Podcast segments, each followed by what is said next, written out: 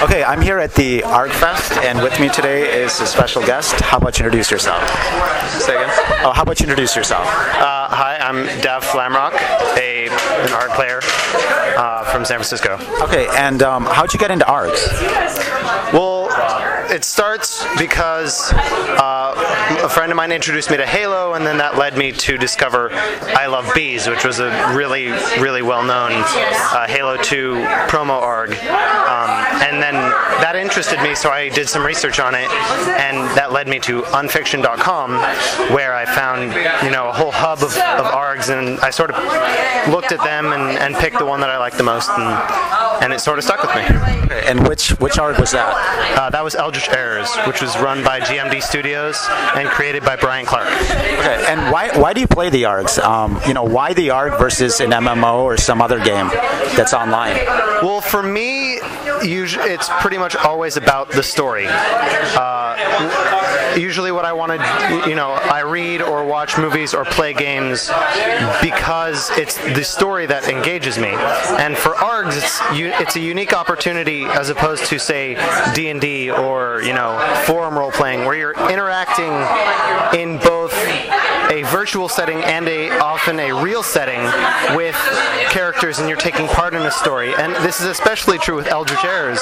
You, uh, what you do actually influences the story drastically. Uh, GMD Studios or Brian Clark has has described El- the players of Eldritch Errors repeatedly as the protagonist of the story, and the puzzles are fun, but really it's the story that gets me in. Okay, um, can you talk about an, an example of how players do influence the story of that arc?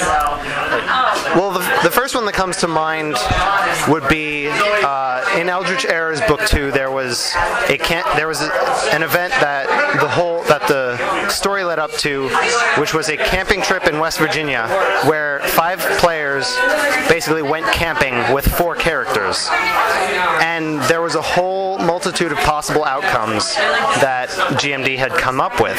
Uh, things like if the pl- if the pl- if the players split up, some of them go to the cabin in the woods and some of them stay in town, or if all of them stay in town or all of them go into the woods, you know, then they would have to have different groups of people interacting with different sets of characters, so that everyone would be able to participate and the story would evolve. Uh, I believe there was one point where, um, oh, what in the same example, uh, all the, the players who were on the internet who couldn't go were interacting with you know a certain set of characters, and they told those characters uh, that their friends had gone into the mountains with these with these other characters, and because they told a security consultant agency about the characters that were in the mountains with their friends who were targets of this security consultancy when that happened the players in the in the mountain on their way back one of the characters actually got kidnapped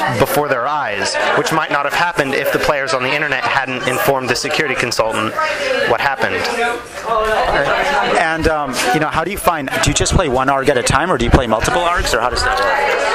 preferably uh, I play one ARG at a time, but that's because I try to find, you know, ARGs that are large enough that I can to- get totally immersed in and totally obsessed with, which is how I did with Eldritch Errors and, and The Lost Ring, which are the two big ones that I've played. Uh, during Eldritch Errors Book 2, I believe, um, there was another one that was running along at, at about the same time, which was the Sarah Connor Chronicles ARG. Um, I didn't actively play in that as much as I wish I had, um, but I kept being pointed to it because it was happening in my, you know, in my area, and um, and and it, it was cool. But it was because it was smaller, I could follow it, you know, and play it at the same time. And can you talk about? You know, you said story is very important. What about the social aspect? Are you making more friends because of this, or is it? Um, I mean, do you keep in touch with these people after the ARG, or how does that work? Oh, absolutely. I, uh, I mean, I'm at ArgFest now mostly because I'm friends with all these people and I want to get a chance to meet them in person.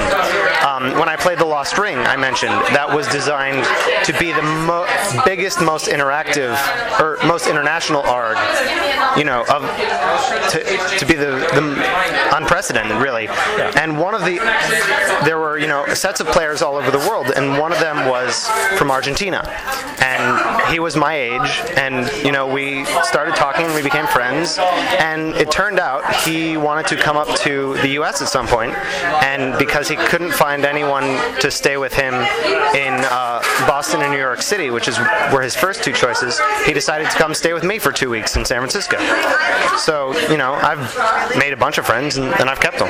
Okay. And so now, what's in store then? The future of your ARG playing? Are you going to get into designing ARGs? Because I know some people who are players go into actually making ARGs, or are you are you looking for another ARG right now? Uh, well, I'm sort of looking around right now. I don't think there are any big ones that I can join in. For me, it seems to be more of a uh, in between chapters of Eldritch Errors. What am I going to do? It's you know not play ARGs because I'm doing something else or whatever. Um, I don't, I don't. I wouldn't say that I am going to be an ARG designer in the future. I think that would be really cool, but it's not. It's not exactly what I have in mind. Like you know, I think it'd be a cool thing to do, but I don't think I'm going to end up doing it. Great. Thank you very much.